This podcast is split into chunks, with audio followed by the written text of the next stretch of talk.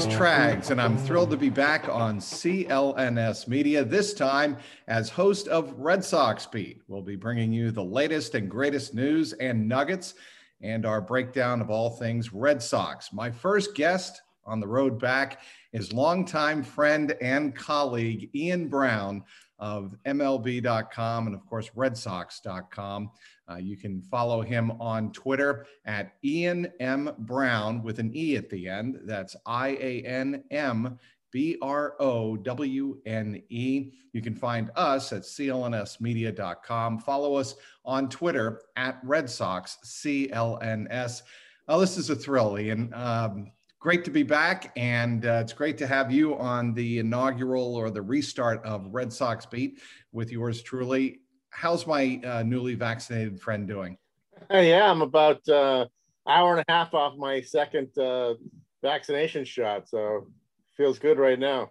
Well, keep a glass of water by your side, and if yeah, yeah, I got one. I got one right here. That's yeah. that's good. That's very good. Um, you're you've always been prepared. And how long have I known you?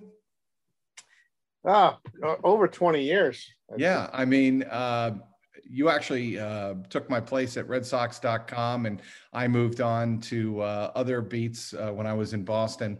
Uh, covering the Celtics at the time as well as the Patriots. I that's really when I focused, uh, started uh, focusing in on the Patriots, and you took over covering the Red Sox, and obviously that was the magic trick because a couple of years later they won the World Series. yeah, yeah, it was all it was all me.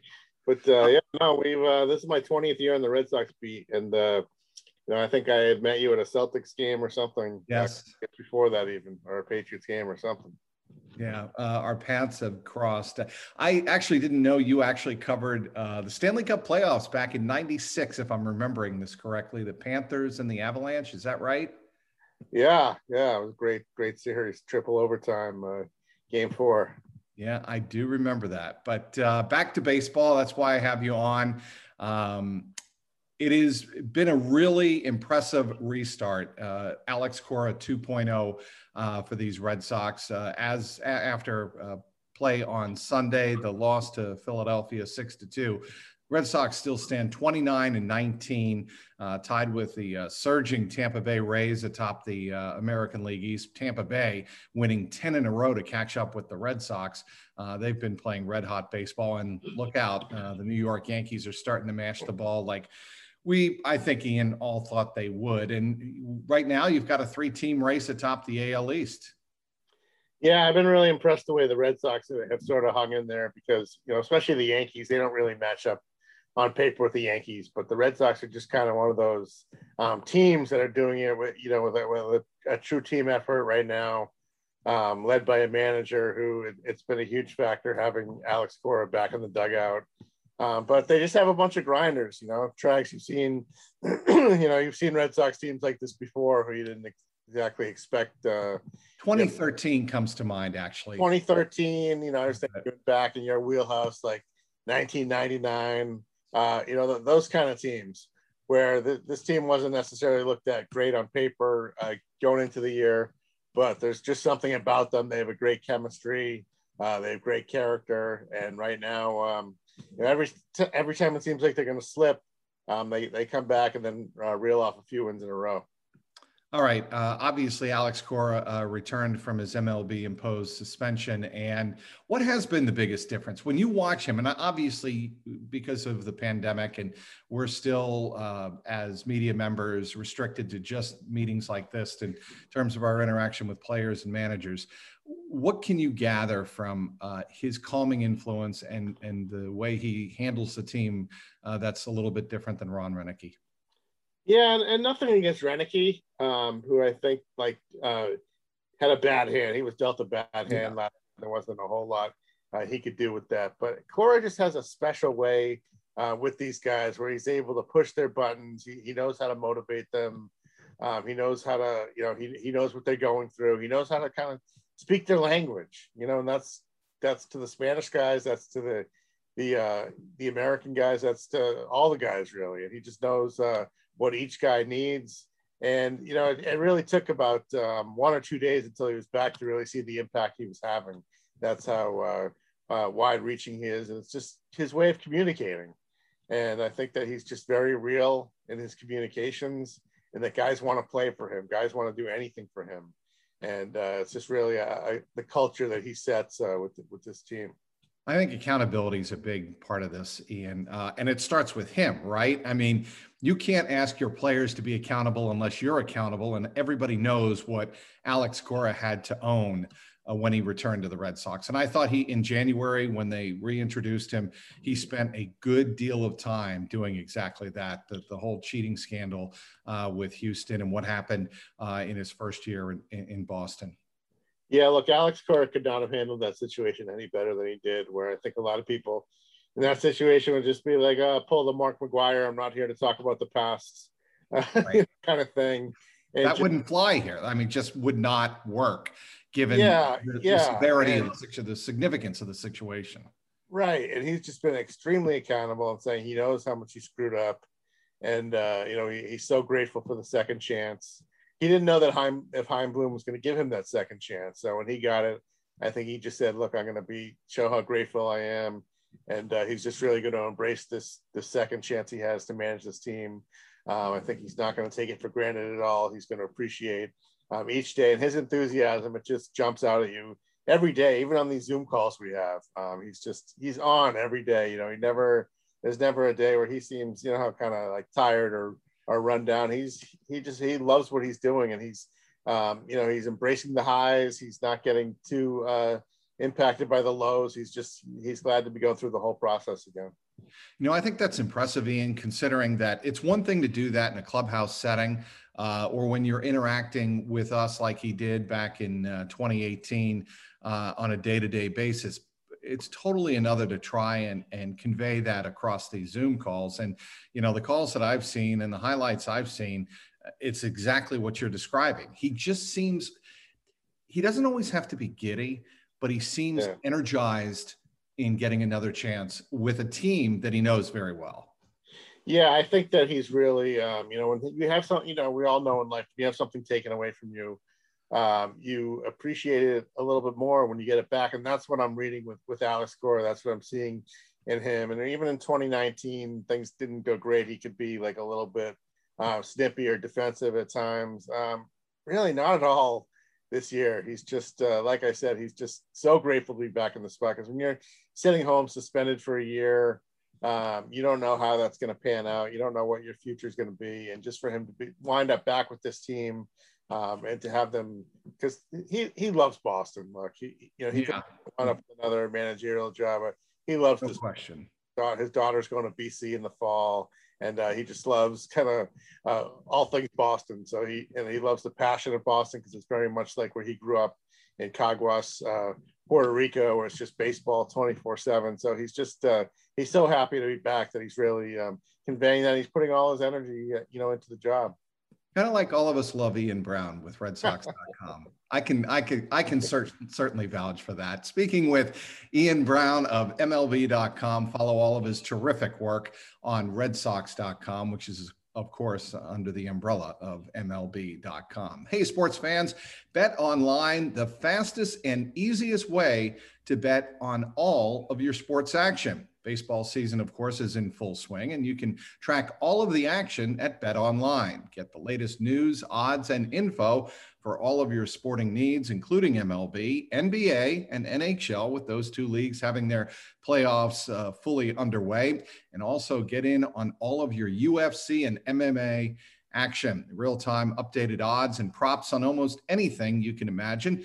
Bet Online has you covered for all of the news, scores, and odds. It's the very best way to place your bets and it's free to sign up. Before the next pitch, head on over to Bet Online on your laptop or your mobile device and take advantage of the 50% welcome bonus on your first deposit. Again, before the next pitch, head on over to Bet Online on your laptop or mobile device head, uh, and take advantage of the 50% welcome bonus on your first deposit. Bet online, your online sportsbook experts. Back with Ian Browne of MLB.com and RedSox.com. All right, you mentioned Chaim Bloom, Red Sox uh, president of baseball operations, I believe is the correct title, right, Ian?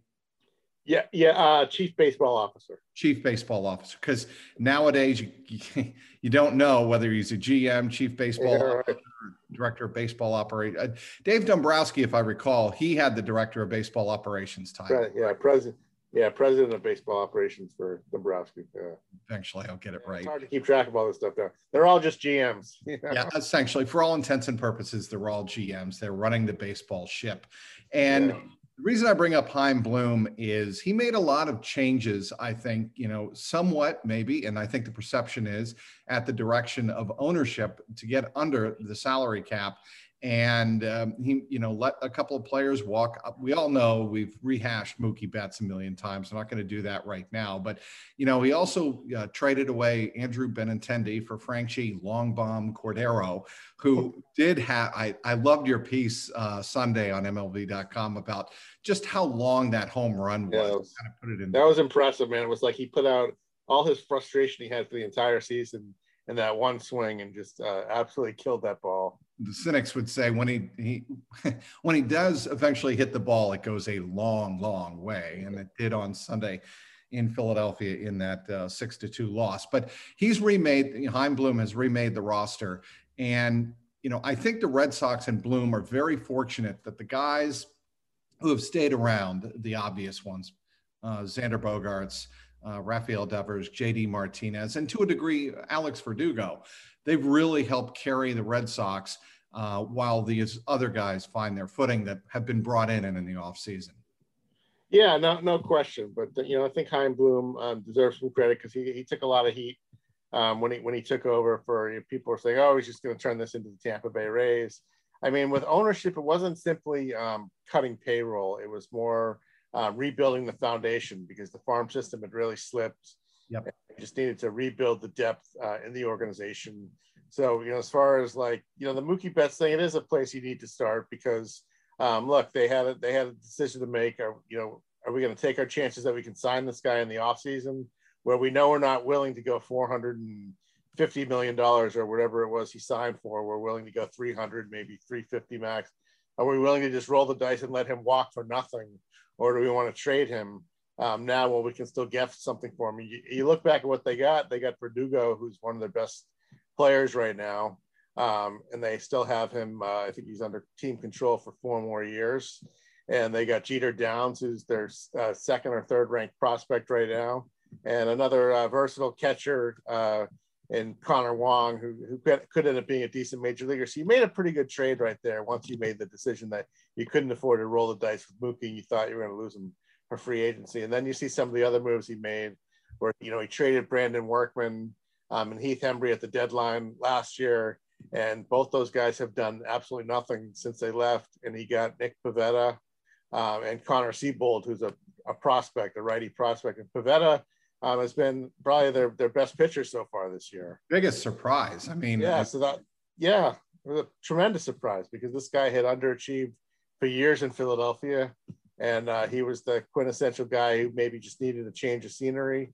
And he's really brought into the Red Sox. He's brought brought into their pitching philosophy, and uh, you know it looks like a great trade. And the funny thing is now they have Workman back in their minor league system uh, after the the uh, the Cubs released him. So now. Uh, now maybe even get Workman back. So you trade, you know, basically this trade was was a huge uh, home run, no matter what happens from here and some of the moves, you know, he got Garrett Richards this offseason. Um, he had a rocky start, his first four starts. He's been excellent ever since. So you see why they made that move. Um, Kike Hernandez signed him as a free agent. You kind of seeing what uh, the energy he brings on a daily basis. Hunter Renfroe, offense has been inconsistent, but boy, he's, he's his been defense is right there. I mean, he's yeah. Look, he he was filling huge shoes defensively for uh, JBJ. And, you know, I've had a chance here in Cincinnati to see some of the National League action. JBJ just came through uh, Cincinnati over the weekend and um, he can still track the ball better than any center fielder I've ever seen. So yeah. for Hunter Renfroe to be able to uh, come into those shoes in Boston and and play the way he has defensively has just been a huge boost. Yeah, and you know, Trags right field at Fenway is different too. You need you need a you know somebody who's a center fielder caliber out, right. there to, to cover all that ground. He's done a great job, not just uh, with the range, but his arm is just impressive. I didn't know he had that good of an arm. So you know that was another. That's you, you pay three million dollars for this guy. So he's he's he did Chaim Bloom did some bargain shopping, um, and uh, you know it's it's paid dividends already. Even Martin Perez at the bottom of the rotation. You know a lot of people thought they were going to pick up his six point. Uh, I think it was a six point seven five million dollar option at the end of the year. They declined that option, then re-signed him for, four million. I think he's got about a three and a half ERA right now. Um, so he's just made some shrewd moves here. And he's just kind of, you know, this isn't, as he put it in the offseason, this isn't a go for broke year for the Red Sox. This is a year to sort of rebuild the foundation, um, add some depth, uh, bolster the minor league system a little bit. If you can uh, try to compete at the major league level at the same time, and they've done that. Do I think this team's going to win the World Series? You know, I don't think so, but uh, they're going to be competitive, which is all you can really ask for, at, especially after last year the bats have to stay hotty. And I mean, as good as they've been, and you know, they're right at the top of the major leagues with, I believe, after Sunday's action, 65 home runs. How about this stat? And you know, uh, I love the work uh, that the Red Sox PR does. Uh, in compiling these, and this uh, props out to Justin Long. I'm a big Justin Long fan. The Red Sox are out homering their opponents 63 to 34 plus 29. That's the largest difference in MLB. That's a big reason they're 29 to 19.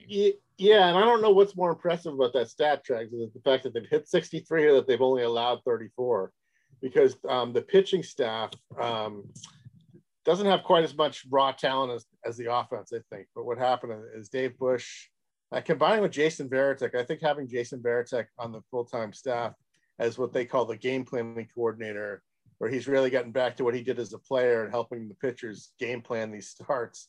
I think that's played a big. I think Jason Varitek maybe isn't getting getting as much credit as he deserves for the start this team is off to. You saw it when he was a player, the way they always maximize that pitching staff, and, and you're seeing it again. But yeah, that is impressive that they can hit home runs and uh, you know and not allow them. not give them up. I'll tell you what, as a one-time catcher, uh, not just on the media media team uh, in our media league with uh, the New York Riders, but um, the thing that impresses me about that and where I think you have to give Jason Varitek a lot of credit in working with the staff, like you said, is um, not giving in because I think really 70% of home runs – come when pitchers give in and they're trying to get a strike over the plate in a batter's count. And I think Jason Varitek is working with these pitchers to make sure that their mentality isn't to give in so easily. And that's why those home run numbers are lower. Yeah, no, I agree totally. They're really sort of they're they're doing a great job of painting the corners. They're making their pitches. You know, you see Matt Barnes the other night with the game on the line. Um, he threw four straight curveballs. You know, to, to right. This is a guy who has a, a 98 mile an hour fastball. He threw four straight curveballs to get a game ending strikeout. I think it was against uh, Rhys Hoskins there in, in uh, Philadelphia. But uh, yeah, just the way they're they're game planning, they're, they're doing an excellent job on that pitching staff. What about um, well, you you mentioned Matt Barnes. Uh, he's been one of the huge reasons this Red Sox team is off to the start they're off to. Um, 11 saves, uh, a 0.63 whip, I believe it is. Yeah. Uh, he's just you know, really doing a great job of locating the ball on the edges, like you said, and not giving in. And I think that was, you know, one of his issues. You know, his only blip on the radar screen came to the the baseball's best, most dynamic player in Shohei Ohtani on that Sunday afternoon. That's been it. I mean, he's been perfect. Almost. Yeah, and the, even the Ohtani thing, um, you know, it was two outs in the ninth, and he just gave up a bloop to Trout. That it was one of these uh, analytic shifts where Chavis was playing second base, and he was on the shortstop side of the bag at this little uh, blooper fell into short right field. It's an easy pop up to the second baseman if they're playing a standard defense. So it's almost like he should have had the uh, he should have had the save in that game too. But he's just the key with Barnes is that he just he's he's ahead in the count all the time. Trags where he used to be, he used to fool around and he'd be down two and zero. Oh, he'd be walking guys and um, Varitek and some other guys just pointed out some analytics to him that um, you know if you if you go strike one on these guys, he showed him the amount of times that you're going to get outs versus when you don't. So he's really just bought into that, and he's just uh, strike one on everybody now. To me, not to cut you off, but this is kind of a bugaboo with me. To me, that's not analytics. that's more probability. And that's always been a truism in baseball, especially for right. relievers. When your exposure to these hitters is limited to one time, you get to face them one time. If you don't get ahead of them, uh, strike one, strike two. And when Red Sox or any team's bullpen has always struggled, it's when they uh, have a tendency to fall behind in the count and fiddle around on the edges and not locate. Yeah, no, for sure, Trags. And the reason why I said analytics is just because it was pointed out to Barnes like the exact percentage of kind of what happens when you get that first pitch strike versus when you don't. So when he saw that, he's like, "Those are great odds. I would play those odds." Right. So you know that then he uh, then he just totally bought into that, and you know the the difference between this guy night and day. I don't think anybody. We all came into spring training wondering who the closer was going to be. Was it going to be Barnes? Was it going to be Ottavino? Um, I think some of the some of us thought that Barnes could do a decent job as a closer. Nobody saw this coming. I mean, he's he's been as good as any closer in baseball so far this year, and he's he's in a free agent year too, so he's positioning himself uh, to, to make a lot of money in the offseason. How do you read uh, Nathan Eovaldi? He's tough to read, man. It's just he is. He's got a big uh, pitch mix. He throws a bunch of different stuff. And um, some days he's really good. Some days he's not. He's one of these guys who throws as hard as anyone in baseball, but doesn't get a lot of swing and miss. He doesn't get a ton of swing and miss. The ball's not moving. It's it's yeah. It doesn't get it. Yeah, doesn't get a ton of strikeouts. But uh, you know, you saw that uh, in 2018. You saw that he's not afraid of the stage, right? Nope. So have him healthy. You know, going into October, there's certain guys. You know, Josh Beckett was another guy like this. There's certain guys who just kind of turn it up. Um, in October. And Eovaldi looked like that guy. So there, um, healthy, and you'll take what he's giving you right now, um, where he's going to give you six innings pretty much every start.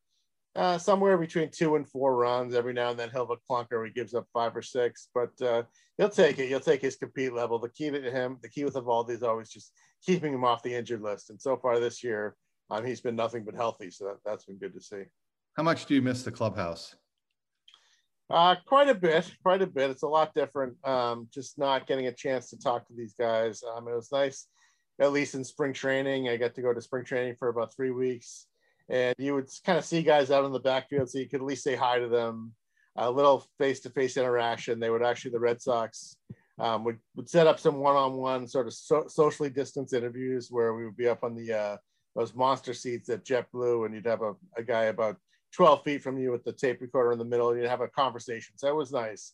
But yeah, it, it's different covering a team and not having the, um, you know, not having that daily access and just being kind of subject to, to who they bring out uh, on a Zoom call. It's been tough. Uh, yeah. We to really be able to build any relationships with the new guys on the team. Uh, like, you know, some guys, Martin Perez, other than spring training last year, really haven't talked to him face to face. You know, it's all on Zoom. So so that's been a little strange, but I think that maybe uh, you know after the All Star break, um, hopefully we can get a little bit more back to normal and then bring back some more of the the uh, in person access. Do you so is that what you're hearing or what you think might happen? Yeah, I mean, I don't know exactly how they're going to phase it back, Trags. I think a lot of it depends on how many of these teams get to the 85% vaccination threshold. Um, the Red Sox aren't there yet. They think they might be getting close. Once teams get to that, they can sort of loosen their their protocols a little bit. But you know, I, I think that maybe at least in the second half, you know, Alex Cora's press conference will be able to do that um, in person. Maybe players will come into the interview room and be able to talk to them there rather than on Zoom. I don't know if the clubhouse is going to open this year. I, I wouldn't guess so. I mean, I, yeah. I, think, and I have no problem with that in terms of playing it safe and error on the side of caution with regard to that. But I think, I don't know if I believe this, but a couple of the Reds who who are very good with the media and the, and the dynamic here in Cincinnati is a, is a lot different. I'll grant you that but a couple of them have joked, you know, we miss you guys as well. Has has there been any of that with the Red Sox? uh, not too much, Trags. Not too much. because you know, you know how these guys are in Boston. It's just kind of it's it's such a fishbowl that I think it is.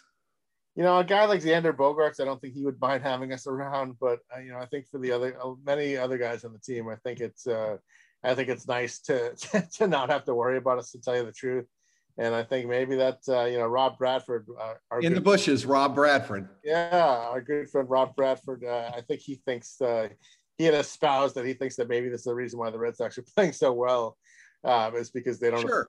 deal I'd buy that a little bit, actually, Ian. I, I, you know, we we, you know, laugh it off or you know, kind of write it off as a joke, but I think there's a lot to be said for that especially in the market like Boston, where you have so many reporters and so much media in a very tight um, footprint.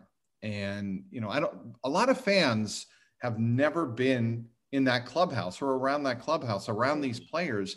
And when you have a crowded situation in your workspace, you're going to be more tense, and it's going to take you a little bit more effort uh, to relax, don't you think? Natural. Yeah, yeah, it would seem to be human nature, and you know, Boston's just such a such a unique animal. I think uh, you look at Boston and New York as the two places that are so different than anywhere else in the country, anywhere else in baseball, uh, media coverage wise, the way that the team is covered.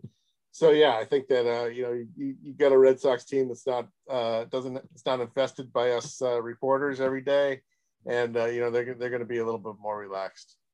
Everything good with your family, Amy? Kids? Oh, family's great. Amy's uh, teaching second grade down the down the street. Uh, my youngest is going to Temple in the fall. Uh, yes. So yeah, it's, uh, not Villanova. Yeah, not. I'm sorry, I was on the. They, they rejected him. So yeah. oh, sorry. Didn't mean to bring up a story. No, Tem- Temple was his first choice anyway, so he's excited. But uh, no, every, everybody's doing great. Excellent. Well, it's great to have you back, Ian. Uh, it brings a smile to my face because you know the players know that uh, you uh, kick them in the ass with tough questions all the time. So I'm glad to see that uh, I can get you in a relaxed state. That's a joke, by the way. Poorly executed joke, but it's a joke. Ian Browne is one of the classiest, um, most uh, well liked reporters that's ever covered the Red Sox, and I don't think that's hyperbole. I think that's. I appreciate that, Trags. You know, we try to try to keep it real with them. They know they can trust me. They know I'm going to ask fair questions, and uh, I think I, I think I've done that through through the years. I think you have, and uh, you've done an excellent job. Continue to read Ian Browne on MLB.com and RedSox.com. Don't sit on the sidelines anymore. Get in on the action. Don't forget to use that promo code for betonline.com CLNS50 to receive a 50% welcome bonus with your first deposit. BetOnline, your online sportsbook experts. Want to thank everybody for downloading today's podcast. Thank our terrific guest, Ian Browne of MLB.com, doing bang up work covering the Red Sox all year long. Follow him on Twitter at Ian M. Browne with an E at the end, and don't forget the M in the middle. All one word. Also, want to thank our great sponsor, betonline.ag. I'm Mike Petraglia, and this has been the Red Sox Beat podcast powered by the CLNS Media Network.